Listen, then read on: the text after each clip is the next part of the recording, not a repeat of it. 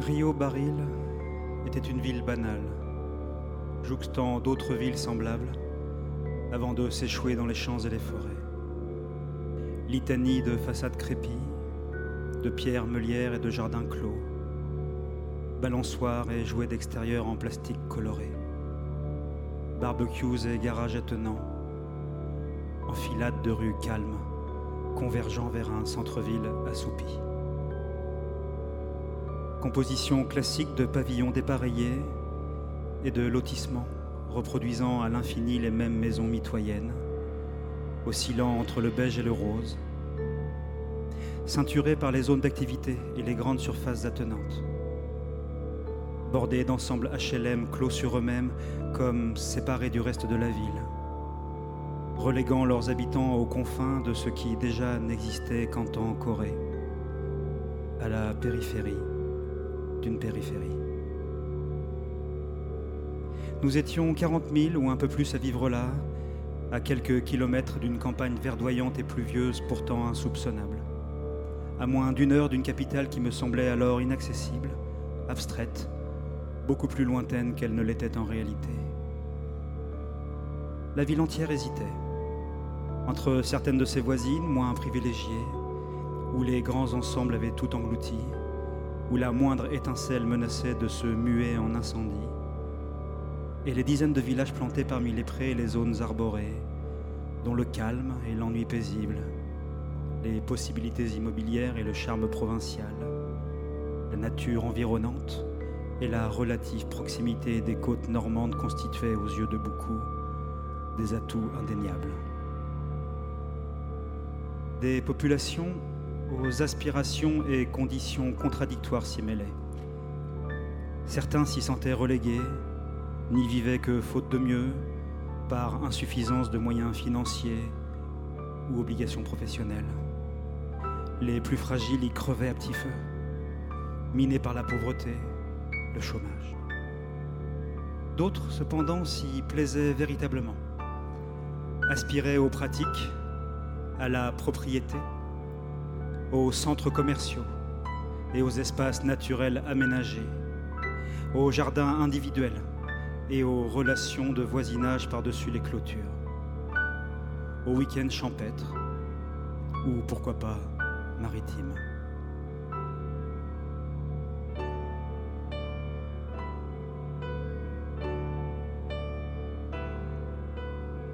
Sans clocher, sans école, sa place, ses cafés, son crédit agricole, et juste à côté, sa mairie fleurie, son microclimat, sa gendarmerie, pas de cinéma, son hôtel, le Lion d'Or, son camp de Manouche. Quand la ville s'endort, pas de quartier louche. Ses concours de pêche le long du canal, ses gens dans la dèche, son artiste local. Bienvenue à Rio Baril, bienvenue à Rio Baril.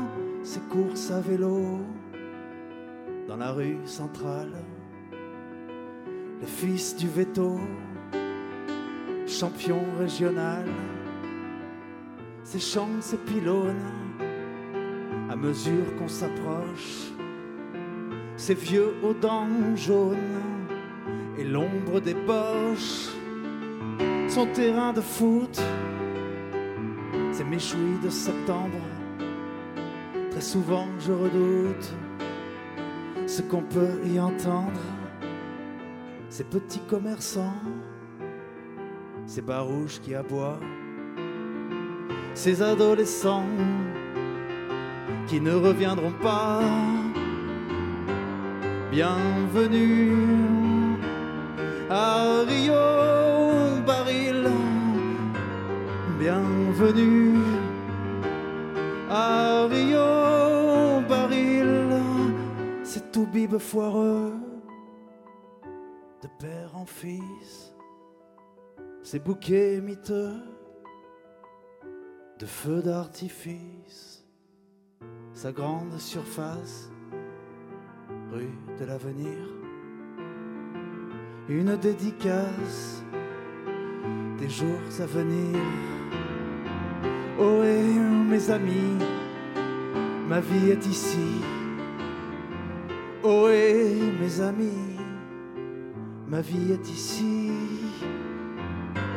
Bienvenue à Rio Baril, bienvenue à Rio Baril.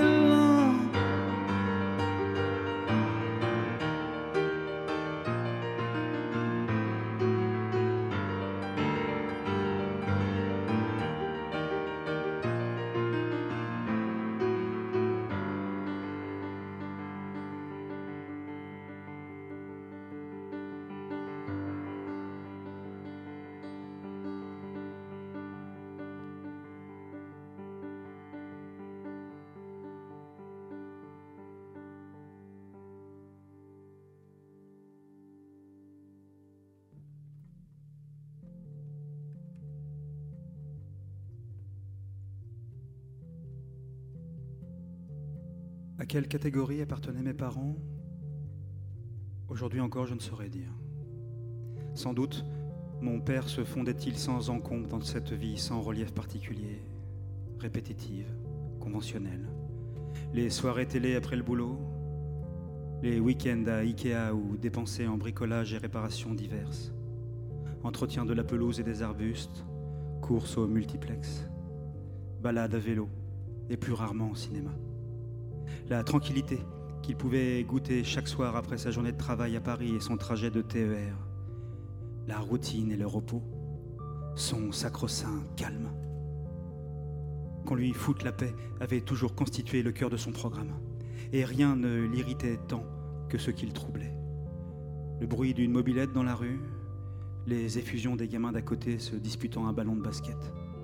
Nos chamailleries avec mon frère, nos jérémiades.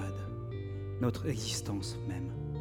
Un rien suffisait à l'extirper de ses gonds, et il lui fallait pas grand-chose pour nous hurler dessus ou nous menacer d'un coup de pied au cul si nous ne cessions pas immédiatement de l'emmerder. Mais je déforme peut-être. La mémoire est la chose la moins fiable qui soit, surtout la mienne. Sans doute, nous aimait-il à sa manière, même si je me souviens pas qu'il l'ait jamais dit, et encore moins montré. Sans doute se laissait-il parfois déborder par la fatigue. Sans doute n'était-il pas en permanence le père froid, distant, irritable que je garde en mémoire. J'imagine aussi qu'il voulait notre bien avant toute chose, nous éduquait selon des préceptes et des valeurs qu'il avait lui-même héritées de son propre père. Droiture, obéissance, rigueur et respect de l'autorité. Se rendait chaque jour à son travail avec la conviction de se sacrifier pour ses enfants et pensait sincèrement que grandir dans cet environnement constituait pour nous une chance qui en valait la peine, préservée de ce qui constituait dans son esprit les dangers de la ville. Certes, Rio Baril accueillait, bien qu'en ses marges, de grands ensembles H L M où vivaient ceux qu'il ne désignait jamais autrement qu'en fonction de leur origine ou de la couleur de leur peau ou, sous le vocable de « racaille », mais nous y bénéficions d'une maison confortable et fonctionnelle, située dans un quartier où vivaient tous nos camarades de classe, où l'on pouvait circuler à vélo en toute sécurité, se rendre d'une maison à l'autre sans crainte, et même, si l'envie nous en prenait, jouer au football ou patiner dans les rues réservées aux riverains, qui bordaient l'alignement de pavillons identiques aux nôtres. Où l'on pouvait surtout suivre une scolarité garantie par la carte en vigueur et son système parfaitement rodé de ségrégation sociale et ethnique.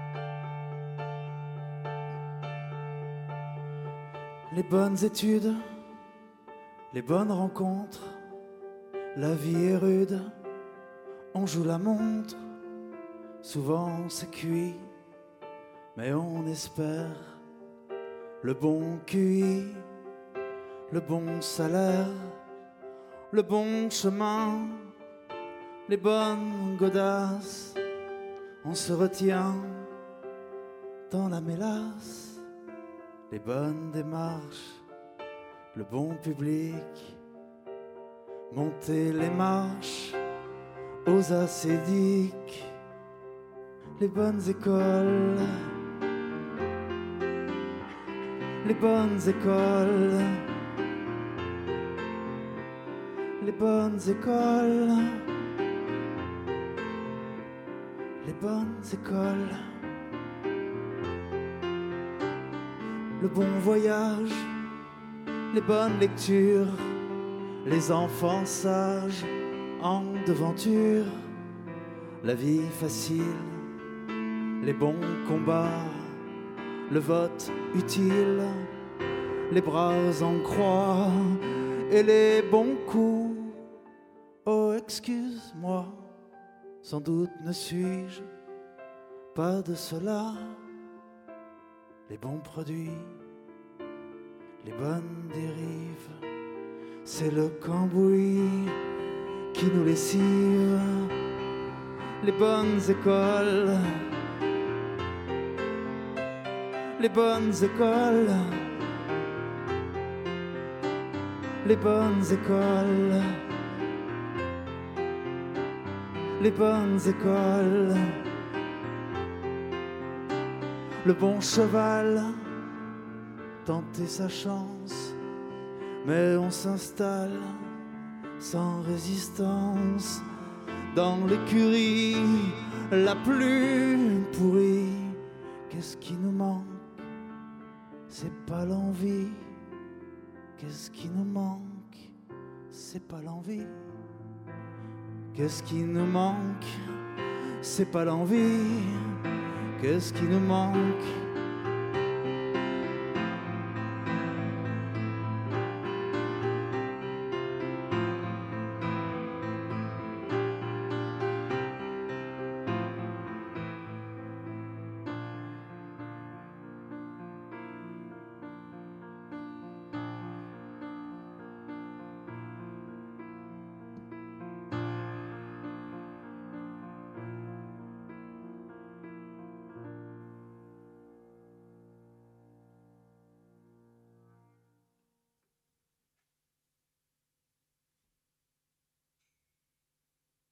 Ma mère était jolie. Elle n'était pas d'une beauté stupéfiante, irréelle, mais elle était jolie. Conventionnellement jolie. Plutôt grande, mince, longs cheveux noirs lissés, grands yeux bleus, des traits fins et réguliers, une peau saine et entretenue. Toujours apprêtée, discrètement maquillée, s'habillant avec soin dans des teintes neutres et adoptant des vêtements aux coupes classiques mais précises, taillés dans des tissus de qualité.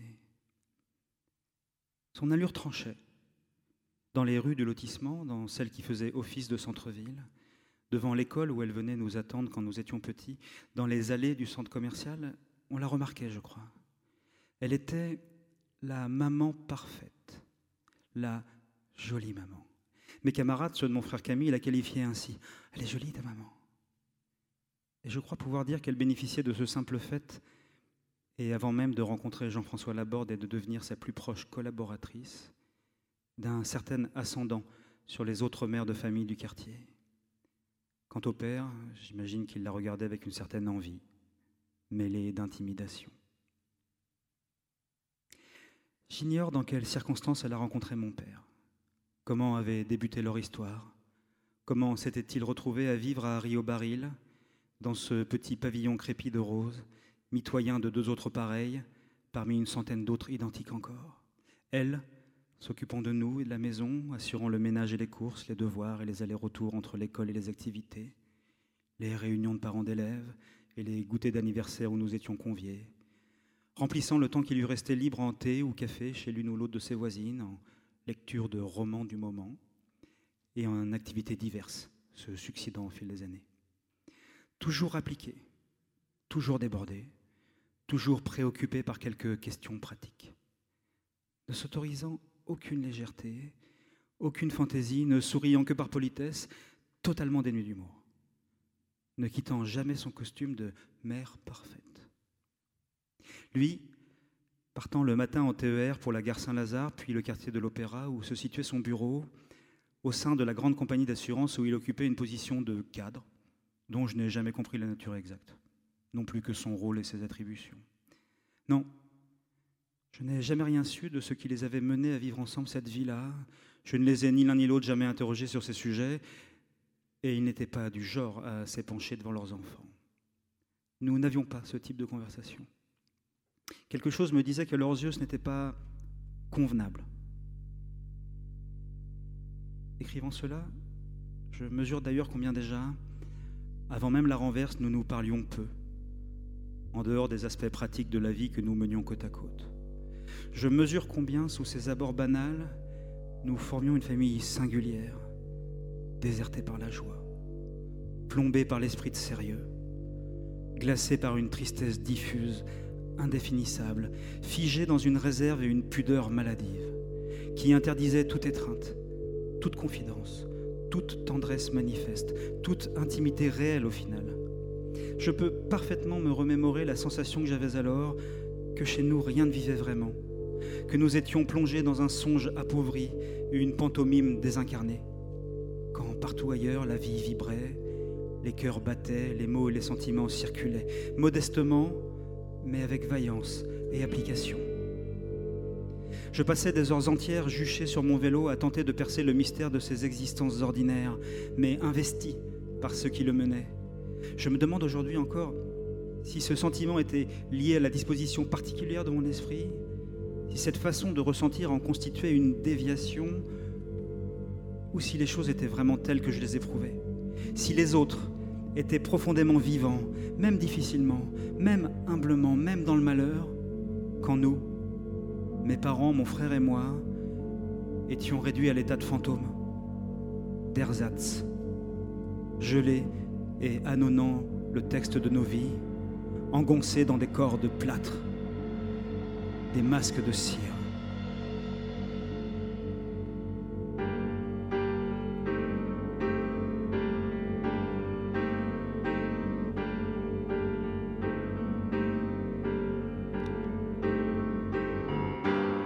Mais quel est ce silence quand nous étions si bien? Ce caillou dans la panse, on a battu le chien. Mais pourquoi ces arêtes dans la gorge à présent, alors que l'on s'apprête à fêter mes douze ans? Pourquoi êtes-vous si triste? Pourquoi êtes-vous si triste? Pourquoi êtes-vous si triste? Pourquoi êtes-vous si triste? Pourquoi ces téléphones que personne ne décroche? Pourquoi ce bel automne tout d'un coup vous écorche? Comme si les yeux rougis n'avaient pas la réponse, on allume des bougies, on avale des ronces. Pourquoi êtes-vous si triste? Pourquoi êtes-vous si triste? Pourquoi êtes-vous si triste? Pourquoi êtes-vous si triste? Je crois bien qu'on me cache des choses. Je sens bien qu'on me cache des choses. C'est arrivé si vite, j'entends encore l'écho d'un rire qui palpite dans la pièce d'en haut. Et puis soudain, plus rien, ça vous rappelle à l'ordre une messe qui se tient avec des bruits de cordes. Pourquoi êtes-vous si triste?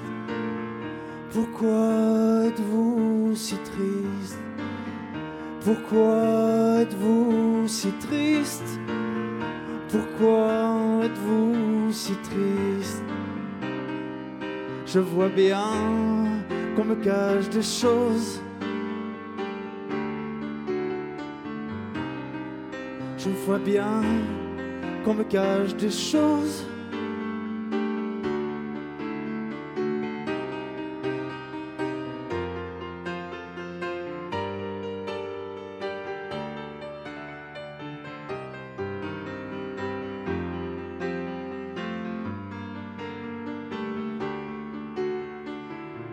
Pourquoi êtes-vous si triste ?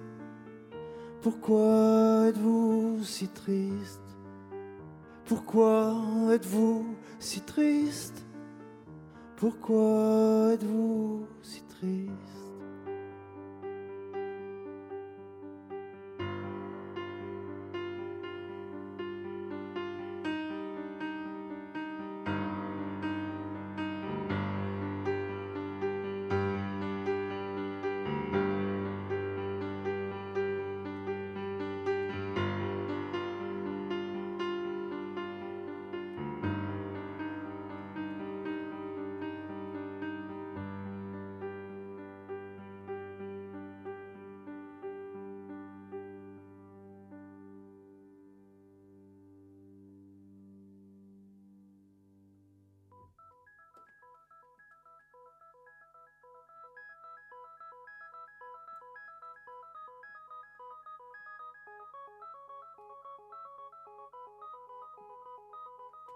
Au bout de la rue s'ouvrait déjà un autre monde. Nicolas habitait une maison que les arbres cachaient presque entièrement à la vue, mais le portail était toujours ouvert. Ses parents se refusaient à le fermer, tandis qu'aux alentours, la plupart de leurs voisins avaient posé des alarmes, rehaussé leurs clôtures, coulé des tessons de bouteilles dans les ciments des murs, posé des interphones. Chez lui, il y avait toujours du monde. Ses potes et ceux de son frère, les copines de sa sœur ou celles de sa mère, il y avait toujours quelqu'un dans la cuisine pour partager un café. Et ses parents nous accueillaient avec une chaleur jamais prise en défaut. C'était d'ailleurs la sensation qui prédominait dans cette maison. Il y régnait un joyeux bordel, et tout était fait pour réchauffer. Les vieux meubles et les tapis, les lumières tamisées, les tableaux partout sur les murs, les plantes qui faisaient du salon une véritable jungle, les tentures et les milliers de livres, les bougies, les cages à oiseaux, les sculptures venues du bout du monde, et la musique qui jouait en permanence, provenant de la chaîne ou du piano où souvent s'exerçait sa mère. Au fond du terrain, un garage où le père de Nicolas n'avait jamais songé à abriter sa voiture était entièrement aménagé en local de répétition pour le groupe, où je tenais le rôle du chanteur livide et écorché. Parfois, le père de Nicolas venait jeter une oreille, quand bien même notre répertoire était loin de rejoindre ses propres inclinations. C'était un grand type à la barbe fournie et au sourire franc, bien plus âgé que l'étaient mes parents. Il parlait d'une voix chaude et posée, attentive, bienveillante. J'avais toujours l'impression qu'il cherchait à nous envelopper, nous protéger, nous transmettre quelque chose qui avait à la fois à voir avec la force et la tendresse. Il exerçait la profession d'ostéopathe et pratiquait la sculpture, militait au sein d'un mouvement écolo, lisait des dizaines de romans avec une prédilection pour la littérature américaine, fumait des petits cigares très bruns, partait tous les ans avec sa femme ou en famille en Amérique du Sud ou en Asie, vénérait la chanson française à texte, s'intéressait à l'art brut et à la photographie. Sa mère, quant à elle, enseignait le piano au conservatoire. Elle portait les cheveux très longs et les laissait grisonner sans les teindre, se couvrait les épaules de châles colorés, se vêtait de longues jupes et de tuniques, se parait de grands colliers qu'elle empilait comme les bracelets à ses poignets, se donnant des airs de gitane ou de grande artiste russe. Il m'arrivait de plus en plus souvent de rester dîner chez eux après les répétitions et d'y dormir. C'étaient de longues soirées joyeuses et animées, pleines de musique et d'affection, de conversation et de rire. Que nous soyons cinq ou douze, semblait ne jamais faire de différence. J'ignore comment ils s'y prenaient, mais il y avait toujours ce qu'il fallait en quantité suffisante. Je n'avais jamais rien connu de pareil. C'était une autre vie, qui n'avait rien à voir avec celle qui se tramait sous le toit de mes parents. Ils étaient tellement là, et tellement liés, tellement heureux d'être ensemble. Du moins, est-ce là le souvenir que je garde de cette maison, de cette famille et de l'ambiance qui y régnait ? Nicolas sourirait amèrement à cette évocation, je crois. Plus tard, quand nous nous étions recroisés, il n'avait pas eu de mots assez durs pour parler de ses parents.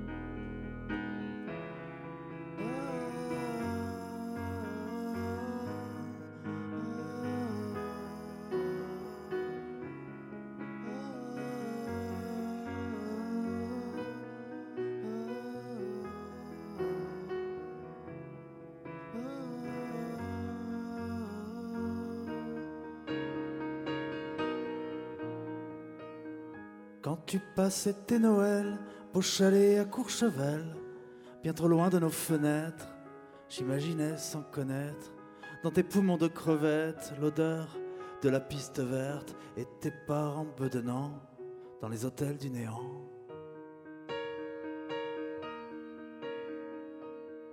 Quand tu passais tes étés, coquillages à l'île de Ré, si loin de nos soleils fades, j'imaginais tes balades, les chevaux, la cousine, la plage qui se dessine, et sous un pin parasol, tes parents dans le formol.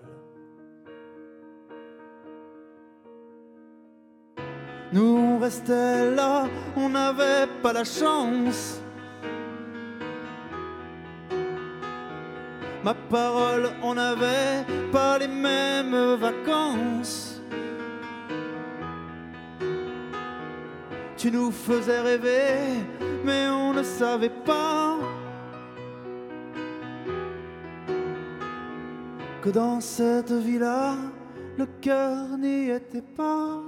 Quand tu passais tes dimanches bien peignés, chemise blanche, les promenades au parc où bagatelle embarque, belle allure et vitrine, l'amour, ça se devine.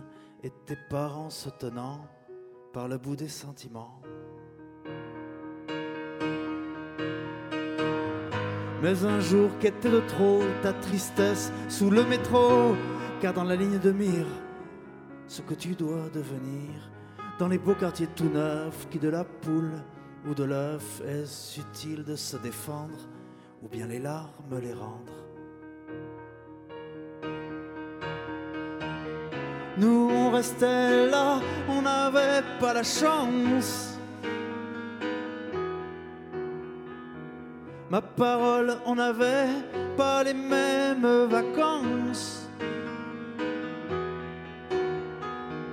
Ça nous faisait rêver, mais on ne savait pas que dans ce précaré, le cœur n'y était pas.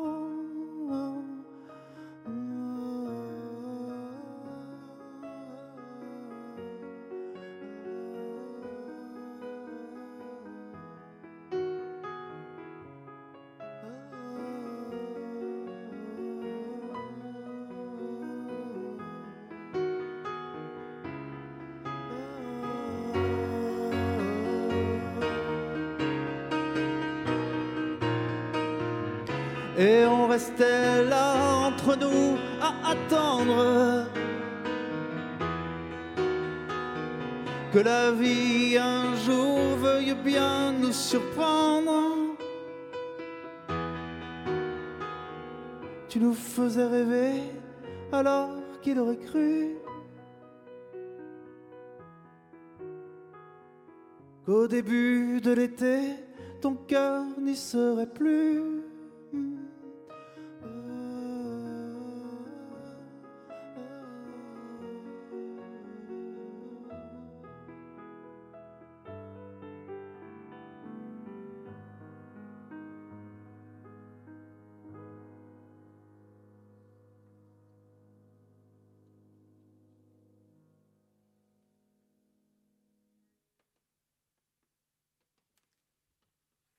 C'est le père de Nicolas qui m'a appris la nouvelle.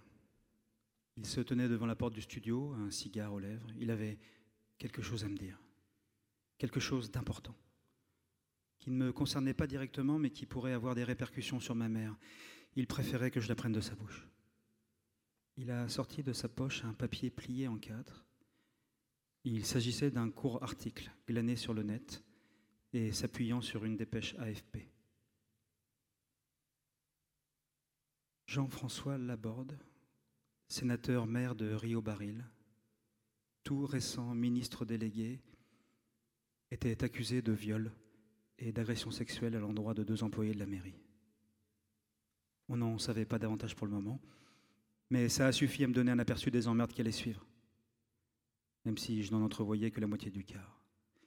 Laborde avait sa réputation d'homme à femme et de dragueur plus qu'insistant, mais il avait surtout, et de notoriété publique, une maîtresse qu'il avait placée à la mairie et se trouvait être ma mère. Bien sûr, c'est à elle que j'ai pensé en premier lieu. Il m'est apparu immédiatement que le scandale allait la toucher, qu'elle en serait une victime collatérale, que les rumeurs circuleraient, qu'étant sa maîtresse, l'opprobre, justifié ou non, qui ne manquerait pas de tomber sur le maire dans le pays tout entier, projetterait son ombre sur elle. N'imaginez pas alors que bien plus que victime, elle était sa complice.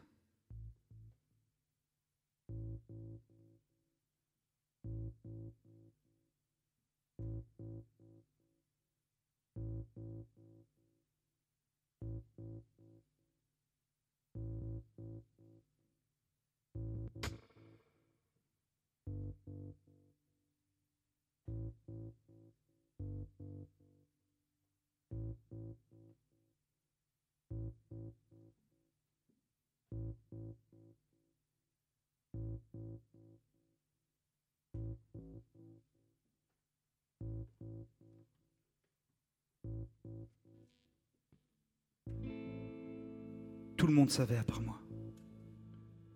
Tout le monde dans la ville où nous vivions.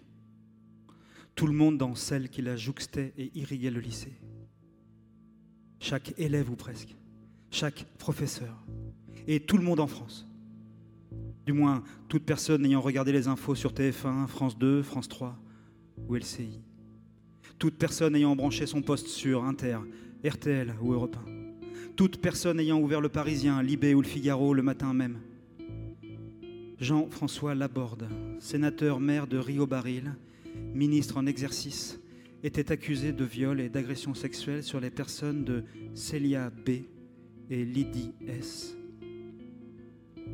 Et ma mère l'était aussi.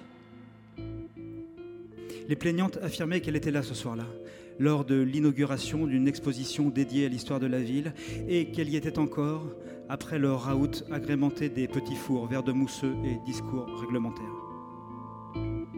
Au prétexte de s'entretenir avec elle de leur avenir professionnel, Laborde et ma mère avaient invité les deux femmes à poursuivre la soirée en petit comité dans les bureaux de la mairie et s'y étaient livrées sous leurs yeux et non sans avoir pris soin de fermer la porte à clé à diverses activités sexuelles.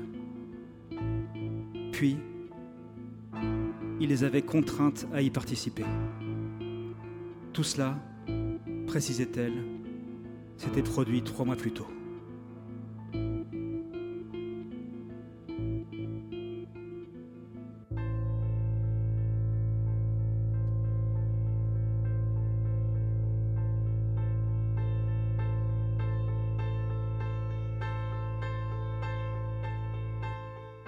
On a parlé de toi, hier soir c'est dingue, au J T de France trois, une histoire de flingue.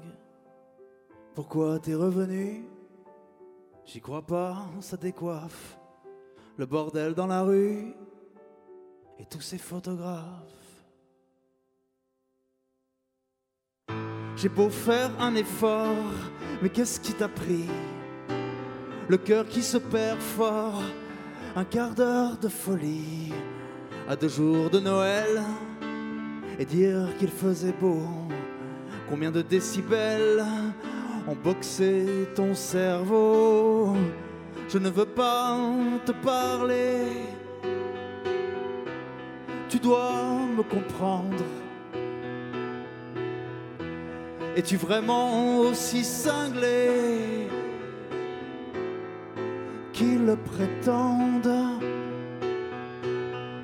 Ils ont parlé de toi, de ta course, de ta fuite, au J T de France trois, que tu roulais trop vite, la bagnole défoncée, le flanc dans le fossé, plus de peur que de mal, ils t'ont eu animal, apeuré, menotté, déçu d'être vivant. Tu as toujours été un bien mauvais perdant. Ici on t'aimait bien, rappelle-toi la finale, ça fait un mal de chien, ton nom dans le journal. Je ne veux pas te parler,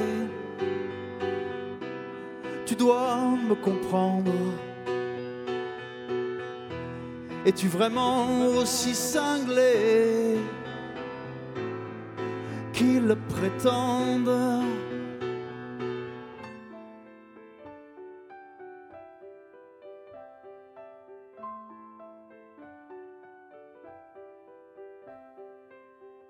On en parle partout, dans le nord du pays. As-tu pensé à nous, à ta femme, tes amis? Dire qu'il aurait suffi d'une montre en avance, d'un job ou la mairie, ou d'une panne d'essence.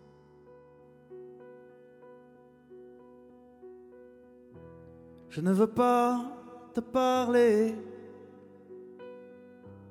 tu dois me comprendre. Es-tu vraiment aussi cinglé qu'ils le prétendent? Je ne veux pas te parler, tu dois me comprendre. Es-tu vraiment aussi cinglé qu'ils le prétendent? Ici, on t'aimait bien, un sacré joueur de foot. Ça fait un mal de chien. Allez, va te faire foutre. Ici, on t'aimait bien, un sacré joueur de foot. Ça fait un mal de chien. Allez, va te faire foutre.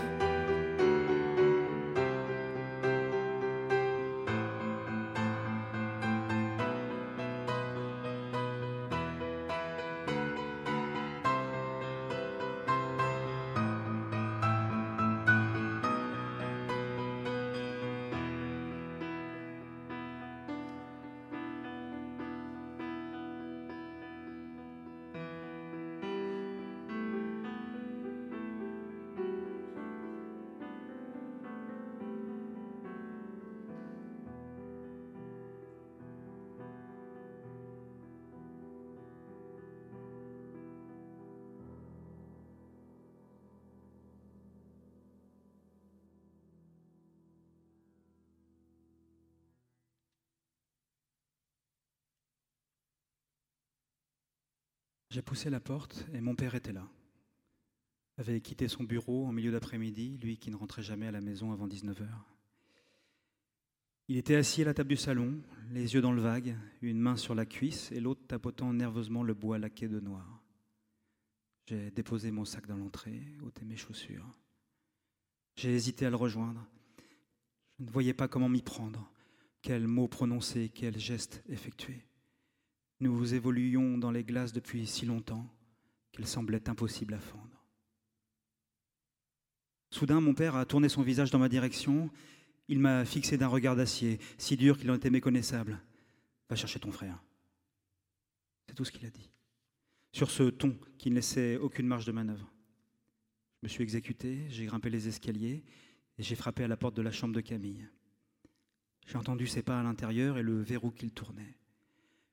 La porte s'est ouverte sur son visage défait, ses yeux rougis, sa peau livide. Il a serré mon bras. Son corps entier semblait soumis à des décharges. Les dents serrées, il répétait. C'était horrible, ça va être horrible. Tout le monde en parle au collège. Tout le monde m'appelle le fils de pute. On m'a craché dessus.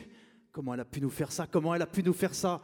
Je l'ai supplié de se calmer, de reprendre ses esprits, de m'accompagner au salon où nous attendait notre père avant que celui-ci ne s'impatiente et ne déboule le visage convulsé et furieux. Il détestait par-dessus tout qu'on ne lui obéisse pas la seconde même, qu'on le contredise d'une façon ou d'une autre. Il le savait aussi bien que moi. Nous l'avons rejoint et ce qu'il avait à nous dire tenait en très peu de mots. Notre mère était en garde à vue. La police avait souhaité l'entendre. Elle y passerait sûrement la nuit et rentrerait le lendemain, mais il voulait que nous sachions, même s'il n'osait penser une seule seconde, que nous puissions douter que toute cette affaire était montée de toutes pièces. Notre mère entretenait avec Jean-François Laborde une relation purement professionnelle. Il voulait que ce soit bien clair. Et ces femmes étaient deux paumées, deux filles psychologiquement instables qui cherchaient à soutirer de l'argent au maire ou à lui nuire d'une manière ou d'une autre. On avait dû les manipuler. Il y avait là-dessous un, un règlement de compte, personnel ou, ou politique, peut-être même un complot, tiens. C'était tout à fait envisageable. Laborde était ministre, sénateur, cadre influent au sein de sa formation politique, et ce genre de choses arrivait quand on évoluait dans ces sphères sans foi ni loi. De toute façon, tout ça serait bientôt réglé, mais il faudrait du temps pour laver l'affront et ôter le soupçon de l'esprit des voisins, des gens autour, des journalistes, de tout le monde. Alors il faudrait filer droit, ne pas fatiguer notre mère à, notre, à son retour, ne pas faire d'histoire, ne surtout pas l'emmerder. Pas une seconde, il n'a été question de nous, de ce qui nous attendait, de ce que Camille avait déjà commencé à subir. Pas un instant, il n'a été question du soutien, de l'amour, de la confiance que nous aurions pu témoigner à notre mère. De tels mots m'auraient tellement surpris dans sa bouche, je ne me suis même pas étonné qu'il ne les prononce pas. À nouveau, un silence de marbre a pris toute la place. C'est à ce moment précis que Camille a craqué. Qu'explosant, il a mis le feu aux poudres, qu'il s'est mis à cracher, que tout le monde savait pour l'aborder maman, que tout le monde savait que maman était sa pute, qu'il s'est mis à demander en hurlant. Ça ne lui suffisait pas de coucher avec Laborde et que tout le monde le sache, ça ne lui suffisait pas de nous foutre la honte comme ça devant la ville entière. Je suis resté interloqué, sous le choc. Je ne l'avais jamais vu comme ça, lui ici effacé d'ordinaire. Et ces mots qu'il avait prononcés, comme s'il n'avait pas le moindre doute. Il criait encore quand mon père s'est levé et l'a giflé. Si violemment qu'il est tombé à la renverse et que son nez s'est mis à pisser le sang. Je l'ai relevé, l'ai tiré jusqu'à l'escalier, puisque, puisque, jusque dans sa chambre, dont j'ai fermé le verrou. Il pleurait à en vomir. Dans notre dos, notre père hurlait, tambourinait comme un taré. Nous étions des merdes, des petites merdes ingrates et inhumaines. Des petites merdes qui respectaient rien, même pas leur mère. Des petites merdes qui préféraient croire à des ragots dégueulasses plutôt qu'à leur mère qui s'était sacrifiée pour eux, qui leur avait tout donné, qui avait renoncé à tout pour les élever. Aucun de ces mots n'avait le moindre sens. Mais plus rien n'en avait déjà. Plus rien n'en aurait jamais désormais. J'ai aidé Camille à s'allonger sur son lit et je me suis glissé près de lui. J'aurais voulu l'enlacer, caresser ses cheveux, son front. J'aurais voulu le bercer comme un enfant. J'ai nettoyé le sang et la morve sur son visage. Je suis resté près de lui, figé dans le silence. Nous n'avons pas dîné ce soir-là. Nous ne nous sommes pas risqués à quitter sa chambre. Nous n'avons même pas parlé. Nous nous sommes contentés de nous terrer dans la nuit introuvable, nimbés par la lueur pâle des réverbères, déposant sur les murs, chaque meuble, chaque objet, une mince pellicule argentine. Avons-nous trouvé le sommeil ? Je ne crois pas. J'avais les yeux grands ouverts. Quand vers trois heures du matin, des bruits m'ont alerté. Je me suis levé et j'ai regardé par la fenêtre. Dans la rue déserte, le dédale de maisons pâles, légèrement phosphorescentes. Mon père courait après deux types qui prenaient la fuite à toutes jambes. Des chiens gueulaient à leur passage. Il les a jamais rattrapés.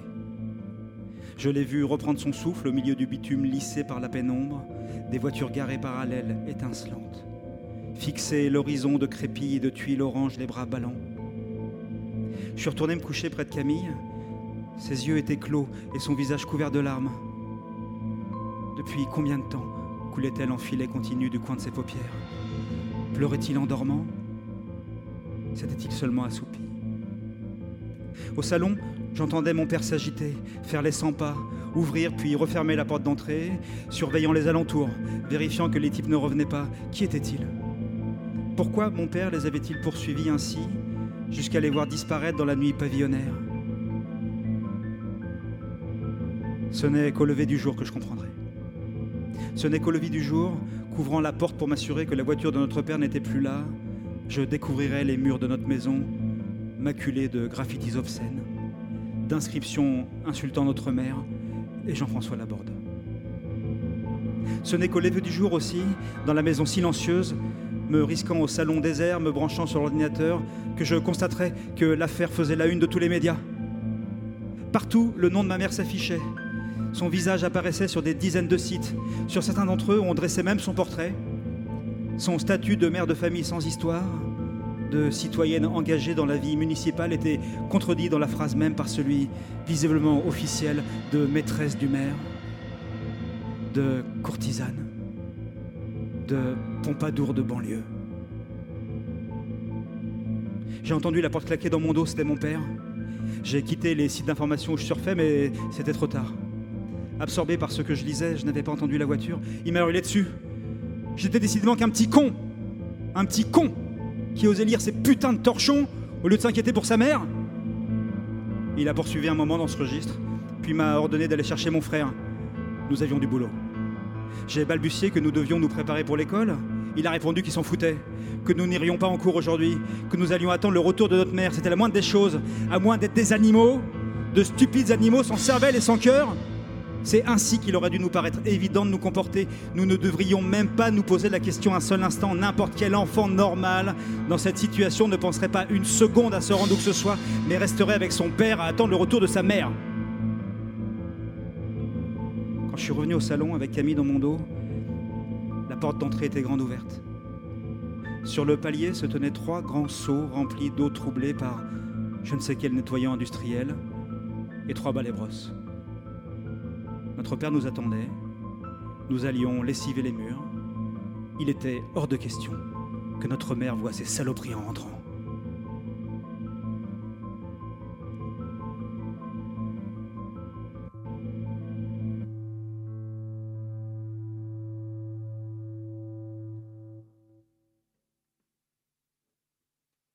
C'est le dernier souvenir absolument précis que je garde de cette période. Jusqu'à ces heures que nous avons passées à frotter les murs crépis de rose, à regarder dégouliner l'encre diluée et les inscriptions pâlir peu à peu sans jamais tout à fait disparaître, je parviens à peu près à recomposer le fil des choses. Jusqu'à ces moments où, sous l'œil de nos voisins muets, ne nous adressant même pas un bonjour, pressant le pas, nous tentions de laver l'affront, d'effacer concrètement la souillure, sans y parvenir tout à fait, les inscriptions laissant sur le crépi leurs traces baveuses, comme un présage de ce qui allait suivre, la salissure impossible à nettoyer, le soupçon à éteindre, les rumeurs à endiguer. Jusque-là, oui, je me remémore les choses dans l'ordre où elles se sont produites. De tous les mois qui ont suivi, ces mois où je désertais le plus souvent possible le domicile familial, je ne garde qu'un regret béant, une plaie impossible à cautériser. Celui d'avoir abandonné Camille. Celui d'avoir voulu sauver ma peau sans songer à l'embarquer avec moi, sans avoir l'énergie ou la présence d'esprit de vraiment me soucier de son sort, de la façon dont lui vivait les choses, de la manière dont tout cela l'abîmait. Lui que je savais déjà si friable. Oui, je fuyais dès que je le pouvais cette vie cloîtrée, ce silence et ses volets clos, ce mélange de prostration raide et glacée, et de soudaines explosions, dont le rythme suivait scrupuleusement, si je réfléchis bien, les développements de l'affaire. Parfois, la maison était traversée de déflagrations aussi sauvages qu'imprévisibles. Ma mère partait en vrille. Sa rage, sa détresse, sa panique la débordaient et elle explosait. Ces jours-là, un rien suffisait à fendiller sa carapace, à faire craquer son masque. Un rien la rendait tout à fait dingue ou révélait la folie qui la gagnait de vivre ainsi recluse en attendant d'être blanchie. L'obligation de se soustraire au regard qui lui était imposé. Parfois même, nous étions incapables de savoir ce qui avait déclenché la crise. Et dans mon esprit, ces manifestations hystériques, ces colères terribles, ces insultes qu'elle déversait sur mon père ou sur nous, sa voix grinçante qui tentait par tous les moyens de nous rabaisser, de nous abattre, de nous blesser, les assiettes qu'elle envoyait valdinguer, les cris qu'elle poussait, Ces crises de larmes et ces gestes inexplicables, les gifles en rafale qu'elle fit déferler sur mon père qui se protégeait de ses bras, la bibliothèque entière qu'elle renversa et qui s'abattit dans un fracas énorme sur la table en verre qui explosa sous la charge, toutes ces scènes qui, sur le coup, me laissaient douloureusement désemparé, accablé d'impuissance et de terreur, sortent désormais du brouillard avec un éclat irréel, distordu, comme éclairé au néon, surligné de teintes criardes. Visage déformé, croulant sous un maquillage morbide, pour les besoins d'une farce grotesque. Après ça, les époques se mêlent et se superposent. Les semaines et les mois se confondent. Ceux qui ont suivi la garde à vue et ceux qui ont précédé la confrontation entre la borde, ma mère et les plaignantes. Ceux qui ont précédé les auditions, les expertises et ceux qui ont suivi l'annonce du non-lieu. Ceux avant que Camille tombe dans les pommes en pleine rue, qu'un passant alerte le SAMU et qu'on le retrouve à l'hôpital. Ceux après que les médecins annoncent à mes parents que leur fils avait cessé de se nourrir depuis plusieurs semaines. N'avaient-ils rien vu ? Rien remarqué ? Y avait-il eu ces temps-ci un événement déstabilisant qui pouvait expliquer son comportement ? Le docteur nous bombardait en vain. Ma mère était tout à fait absente, les yeux dans le vague, rivés à la fenêtre donnant sur les arbres. Et mon père semblait avant tout excédé, trépigné d'impatience, suintait la mauvaise volonté, pressé de quitter les lieux et de se soustraire à l'interrogatoire de l'interne. Il avait toujours détesté les médecins, les hôpitaux et les malades, surtout quand il s'agissait de nous. Je regardais mon frère bouter sur sa chaise, entre mon père et moi, faisant face aux médecins qui tentaient de lui lancer des regards compétis- compatissants. Et je pouvais empêcher de craindre ce qui suivrait une fois sorti de l'hôpital, l'engueulade qui montrait dans la voiture. Mais étrangement, rien ne se produisit. Tout le long du trajet, mon père fixa la route en silence, les dents serrées, lâchant parfois un soupir. Comme si au fond, cet épisode n'était à ses yeux qu'un emmerdement de plus, un emmerdement de trop. Les mois après notre retour à la maison, et la déclaration de mon frère en plein milieu du repas. C'est trop dur, c'est trop horrible au collège, je veux partir. Pour aller où, je te prie ? Avait demandé ma mère. Chez mon oncle et ma tante, là-bas à Bordeaux. Et qui te dit qu'ils voudront de toi ? Je les ai appelés, je leur ai demandé, et ils sont d'accord. Ils se sont renseignés, il y a une place au collège, et Greg est OK pour que je partage sa chambre. Mais tu peux pas attendre que tout ça se tasse un peu, que la justice fasse son travail, que l'innocence de ta mère soit prouvée ? J'entends encore ces mots qu'a prononcé notre père. Y croyait-il sincèrement à cette innocence, à cette innocence réelle, et pas seulement à celle extorquée à la justice par je ne sais quel tour de passe-passe, quelle expertise bidon, quelle acrobatie d'avocat ? Croyait-il que nous allions tenir jusqu'à ce que se fasse jour, même si ça devait prendre des mois, des années ? Pensait-il vraiment que Camille tiendrait dans ce silence glacial, cette maison comme une tombe, une camisole ?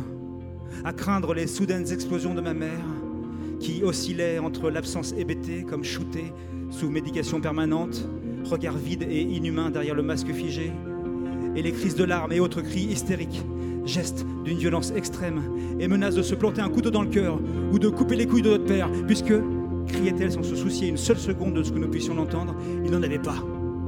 Qu'il avait tout du parfait cocu, du minable et pathétique petit cocu de banlieue.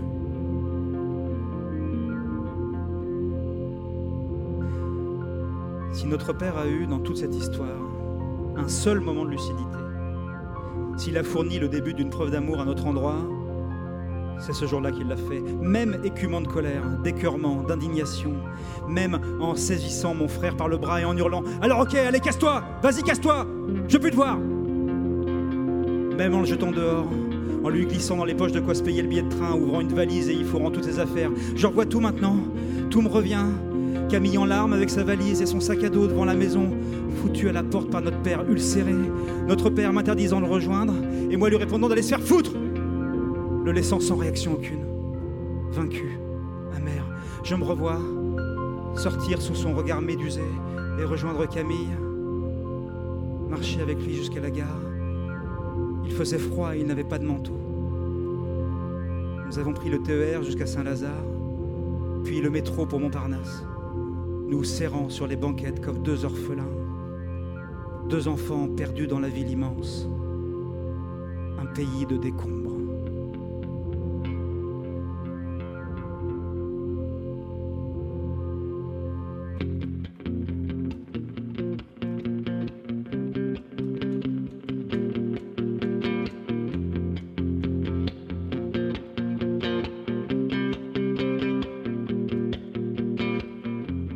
Quand je promène dans mon quartier mes acouphènes, mon anxiété, il y a dans l'air quelques orages, mes congénères me dévisagent.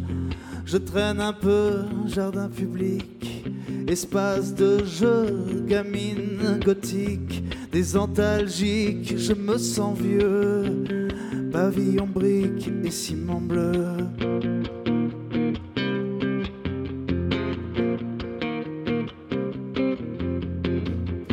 J'ai fait au monde, j'entends plus rien. Que le soleil nous plombe, qu'il brûle enfin. Qu'est-ce que j'ai fait au monde si tout va bien? À la dernière seconde, je serai loin.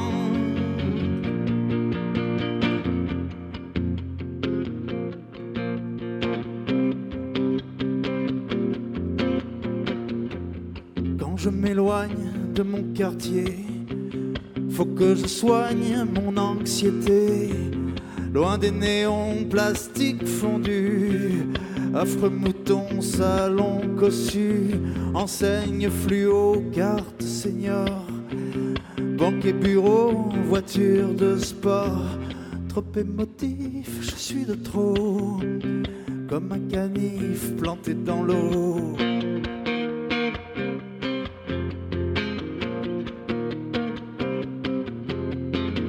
Qu'est-ce que j'ai fait au monde? J'entends plus rien.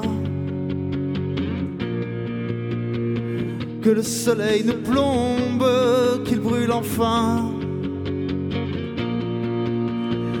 Qu'est-ce que j'ai fait au monde? Un rien matin. Que la nuit nous inonde, un beau matin.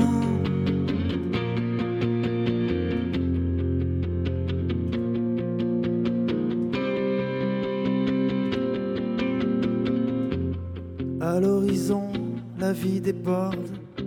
Je vois des photons et des cordes, vertes lumières et particules. La vie sur terre est minuscule.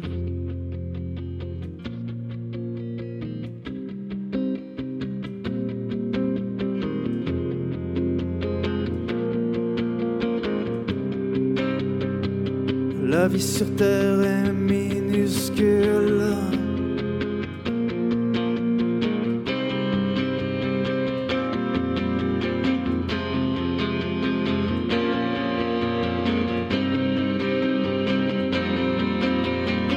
Qu'est-ce que j'ai fait au monde? J'attends plus rien. Que le soleil nous plombe, qu'il brûle enfin. Qu'est-ce que j'ai fait au monde? J'attends la fin. À la dernière seconde, je serai bien. Qu'est-ce que j'ai fait au monde?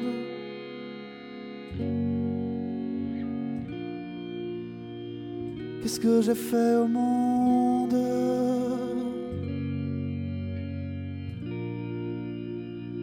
Qu'est-ce que j'ai fait au monde?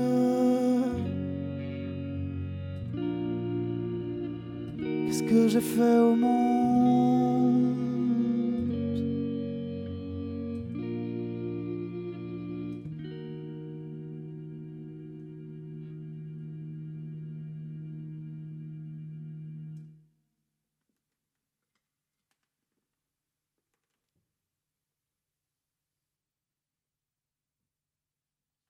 J'ai fini par prendre la tangente, moi aussi. Nos deux cavales se sont faites parallèles, deux vieux enfants perdus que séparait un océan. Camille avait tenu à Bordeaux jusqu'à ses dix-huit ans. Et puis un jour, il était parti. Il avait travaillé toute l'année dans un fast-food, mis de l'argent de côté, soi-disant pour financer ses études. Mais un matin, il s'était présenté devant mon oncle et ma tante et les avait remerciés, merci de tout cœur. Il avait dix-huit ans et il lui fallait partir. Ils avaient demandé où, il avait juste répondu « loin ». Je pars loin, même si ça ne serait jamais assez. Quelques semaines plus tard, ils avaient reçu une carte provenant du Canada. Il allait bien. Il bossait dans le quartier étudiant de Montréal, vivait en coloc avec un mec super.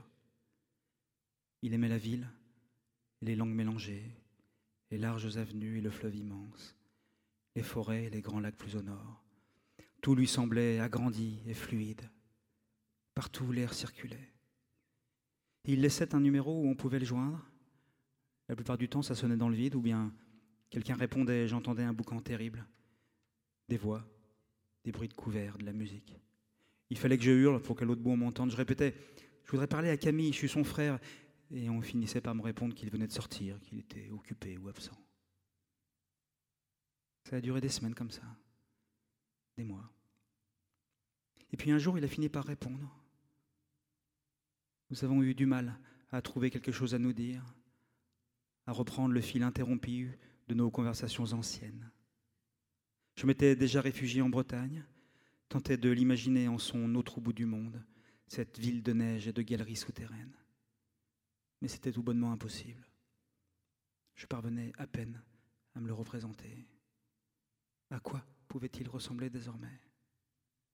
Dans mon esprit, il demeurait un adolescent de quatorze ans qui en paraissait onze. Cheveux blonds clairs trop longs sur corps d'ablette, visage blême et rongé d'angoisse. Je lui ai donné de mes nouvelles, il m'en a rendu. Il était serveur à mi-temps, logeait dans une maison où il vivait avec des étudiants, avait des histoires avec des garçons qui ne duraient jamais. Mais c'était toujours sa faute. Il n'y croyait pas, on n'y pouvait rien, il n'y arrivait pas. Le couple, l'amour, tout ça, pff, des fables. Mais il s'en foutait. Il avait des amis, il avait la neige et le verre étincelant des immeubles. Il avait la musique et les nuits magnétiques, les bras de mer et l'odeur profonde des forêts, les maisons de bois et les pelouses du Mont-Royal. Il était loin. Tout était si loin. Riobary, et Laborde, notre mère, notre père. L'affaire elle-même était loin. Tout le monde avait été blanchi. Laborde avait été réélu. Et ma mère virait de ses listes. On disait partout qu'il avait répudié, que sa femme l'avait exigé, et je savais que c'était vrai. Tout cela était enterré, mais Camille en avait conscience. Nous n'en aurions jamais vraiment terminé. Le seul moyen d'en finir était de couper le lien. Nous l'avions fait. Et ne devions, sous aucun prétexte, revenir en arrière. Nos parents étaient des dingues. Notre mère avait du sang sur les mains. Notre mère était une folle détraquée, narcissique, qui faisait même pas pitié. Son cynisme, son égocentrisme maladif interdisait qu'elle puisse nous en aspirer une once. Camille savait tout ça aussi bien que moi. J'ignorais comment, il en savait autant. Quand je croyais lui apprendre quelque chose que je tenais de Laetitia, il le savait déjà. Il disait « Mais toi, t'étais jamais là. Avant mon départ pour Bordeaux, t'étais jamais là. Toujours fourré chez Nicolas, enfermé dans ta chambre. Tu évitais les dîners, les soirées, mais moi, moi j'ai tout pris de face. Certains jours, j'allais pas en cours. Je m'en prenais tellement plein la gueule au collège, j'en avais pas la force. Et personne n'y prêtait la moindre attention. Maman était tout le temps à la maison, et elle passait ses coups de fil. Et quand papa rentrait, il s'engueulait et se foutait sur la gueule, et se réconciliait en baisant comme des porcs. Et puis après, il parlait, parlait, parlait, et moi j'entendais tout. J'entendais tout, et tout ce qui circulait partout, dans les journaux, dans les rues, tout ça, je m'en foutais moi. Parce que la vérité, je l'entendais tous les jours. Si le téléphone sonnait et que c'était Laborde et qu'il parlait de l'affaire avec maman, elle me demandait même pas de sortir de la pièce. Et j'entendais tout, tout. Comment ils allaient se défendre, comment ils allaient salir ces petites salopes et s'en sortir blanc comme neige. Et il continuait à parler du reste, de comment ils allaient pouvoir se retrouver sans que sa femme s'en aperçoive, parce que maintenant que c'était sur la place publique, elle supportait plus. Elle exigeait qu'il rompe, mais lui, il voulait pas. Il voulait encore et encore la baiser, et elle aussi, elle disait « Oh, moi aussi, je veux encore et encore que tu me baises ». Et il parlait d'autres trucs encore, des enveloppes qu'il faudrait distribuer. D'autres petites putes qui pourraient se mettre en tête de parler, des coups de pression qu'il allait falloir mettre aux juges, aux experts, et puis des journalistes, pas difficiles à convaincre de publier des papiers à décharge. Et aussi, toi t'étais pas là, mais j'entendais tout quand papa rassurait maman, disait « ça va aller, ces filles personne va les croire, et puis merde, qu'est-ce que ça veut dire? Tu leur as pas mis un flingue sur la tempe non plus ?» Elle devait bien en avoir envie, elle aussi. Et si vraiment ça avait été si terrible, elles n'auraient pas attendu trois mois. Hein, et puis c'était deux, deux adultes qui avaient les moyens de se défendre.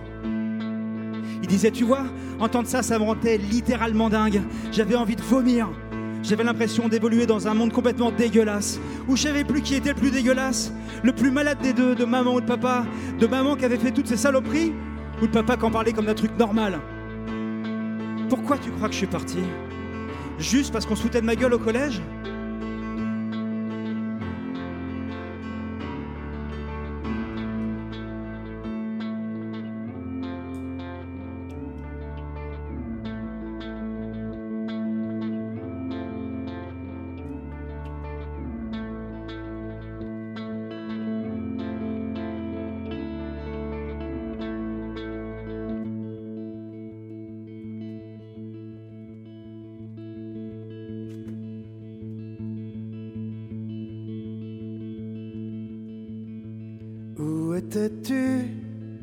Quand j'étais mal fichu, un ado chevelu, en sortant du bahut, je manquais de tenue.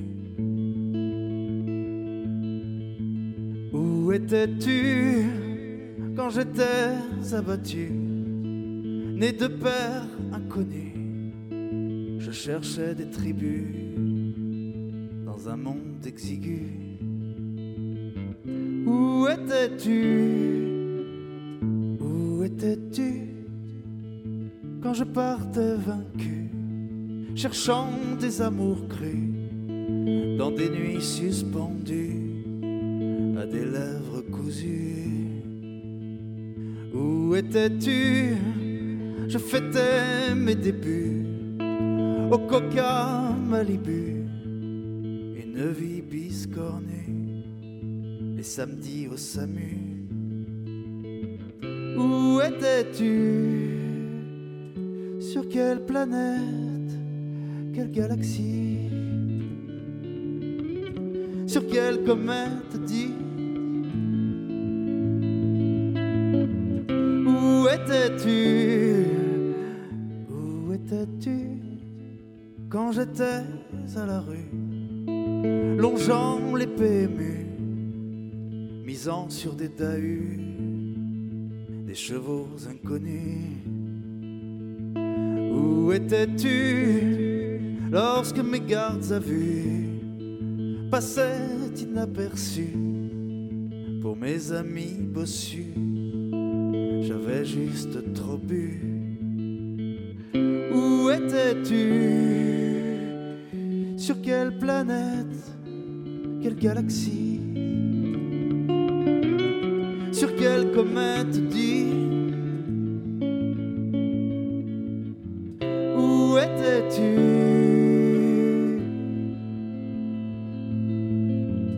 Où étais-tu ? Où étais-tu ? Quand je ne m'aimais plus, abîmé et barbu, on m'appelait Jésus. M'aurais-tu reconnu ? Où étais-tu lorsque sont apparus mes paradis perdus? Tu dis qu'on s'habitue au chemin sans issue, au chemin sans issue. Où étais-tu? Sur quelle planète? Quelle galaxie? Sur quelle comète dit ? Chez quel prophète ? Chez quel messie ?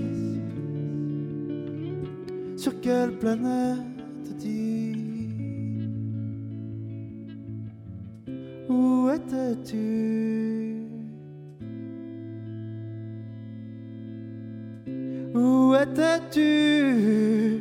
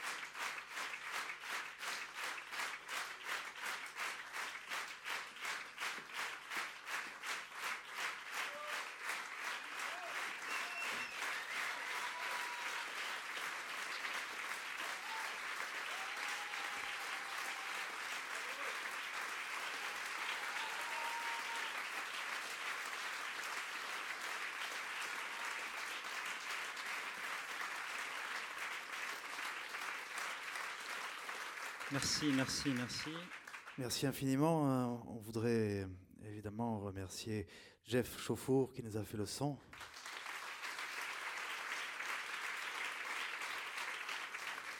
Ainsi que Camille à la lumière.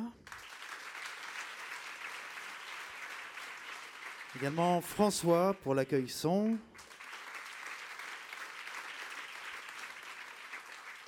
Olivier Chelançon et Arnaud Catherine de la Maison de la Poésie et tous les, tous les gens de la Maison de la Poésie.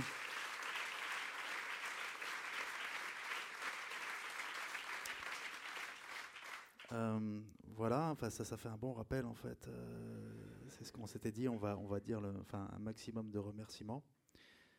Euh, parce que c'est vrai qu'il y a toujours cette saloperie de rappel, mais, euh, mais en fait... En, pas toujours. Hein. Pas toujours, non, mais en, en lecture musicale, en fait, ça ne se fait pas. Non. Donc du coup... Euh, on va le faire. On va le faire.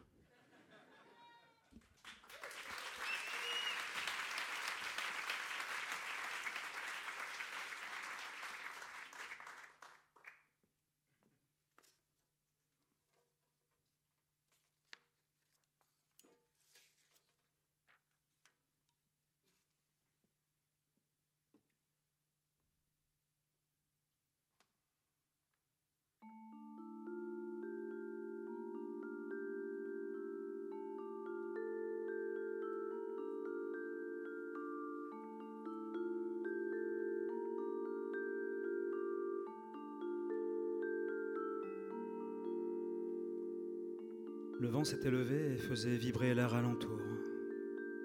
Même fermés, les volets claquaient dans un bruit mat. Les poteaux électriques cliquetaient et le bruit de la mer engloutissait le reste. Les aboiements épars, la rumeur des voitures rares sur la route côtière, les cris des goélands affolés. Le hameau était quasi désert. Par la fenêtre de ma chambre, je ne voyais des autres maisons que les murs opaques et les fenêtres éteintes, sous le ciel anthracite où filaient rapides de grands lambeaux noirs. On s'étonnait parfois que je vive là, seul et à mon âge. Moi-même, il m'arrivait de ne pas savoir. Aimais-je vraiment ce retrait, cette solitude et le bruit permanent de la mer, la compagnie des oiseaux, la dune et les oyas vibrant dans l'air frais du matin? Était-ce une vie? C'était la mienne en tout cas. Pas celle que j'avais imaginée à seize ou dix-sept ans, alors que je vivais à Rio-Baril, avant que tout éclate, que tout s'ouvre sous mes pieds et s'effondre. Chloé dormait paisiblement. Sous les draps, son corps salé formait une série d'angles incompréhensibles. Je ne crois pas qu'elle m'ait trouvé particulièrement absent ce soir-là. Je l'étais toujours. Elle en riait le plus souvent, parfois à son agaçant. On ne pouvait rien bâtir avec moi. Rien projeté. Vivre à mes côtés, c'était plonger sa main dans l'eau et la regarder filer entre les doigts.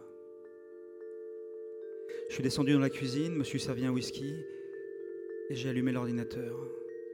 Sur la toile s'affichaient en nuée des dizaines de reprises de la même annonce. Jean-François Laborde était mort la nuit précédente, sur une nationale où il roulait trop vite, à moins qu'il se soit endormi au volant. Les choses n'étaient pas clairement établies. L'article mentionnait son âge, son parcours universitaire et déroulait sa carrière politique, maire, sénateur, ministre, fonction dont il avait dû démissionner suite à des accusations graves, une obscure affaire de mœurs. Ma mère n'était pas citée nommément, mais apparaissait au détour d'une phrase, sous son titre d'adjointe. Il était précisé qu'elle avait, elle aussi, été mise en cause dans le cadre du scandale. J'ai éteint l'ordinateur, saisi la bouteille de whisky et enfilé ma veste. Dans mon dos, la porte s'est refermée en un claquement amorti et je me suis enfoncé dans la nuit. Je ne saurais dire, de l'alcool ou du vent qui me frappait par paquets, ce qui me saoulait le plus. Passé la dune, sous les ombres endormies des mobilhomes déserts, la mer se débattait et s'épuisait dans une rage inutile. Elle finirait par se retirer. Au large, l'île se découpait comme un sein sur la toile cirée du ciel. Je me suis laissé tomber dans le sable humide, comme attendant que la marée monte, et emporte avec elle le visage de Laborde et celui de ma mère. J'ai fermé les yeux. À cet instant, j'aurais tout donné pour voir se dessiner sous mes pupilles les traits de mon frère, sa silhouette d'alvin et ses cheveux si clairs qu'au soleil ils devenaient blancs, la finesse de son visage étroit et pâle, dont je peinais à me souvenir, qu'il m'était impossible de me figurer dix ans après l'avoir vu pour la dernière fois, et alors qu'il n'était qu'un adolescent.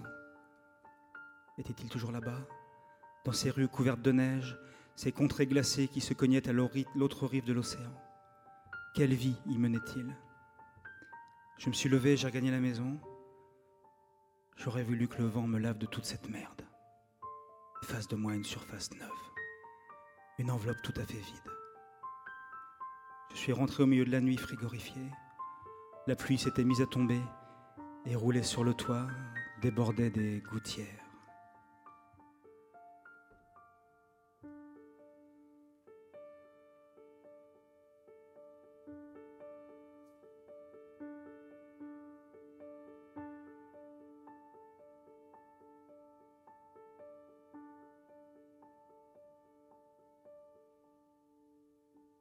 La pluie venait du nord, le vent passait sous ma porte. Je comptais vivre fort et que le diable m'emporte. J'allais à la fenêtre, enroulé dans un drap. Je secouais la tête, j'en écartais les bras. J'avais des hauts, j'avais des bas, j'avais plus ou moins chaud, toute la vie devant moi. J'avais des hauts, j'avais des bas, je crois que j'en voulais trop. J'ai même eu ce que je ne voulais pas, ce que je ne voulais pas.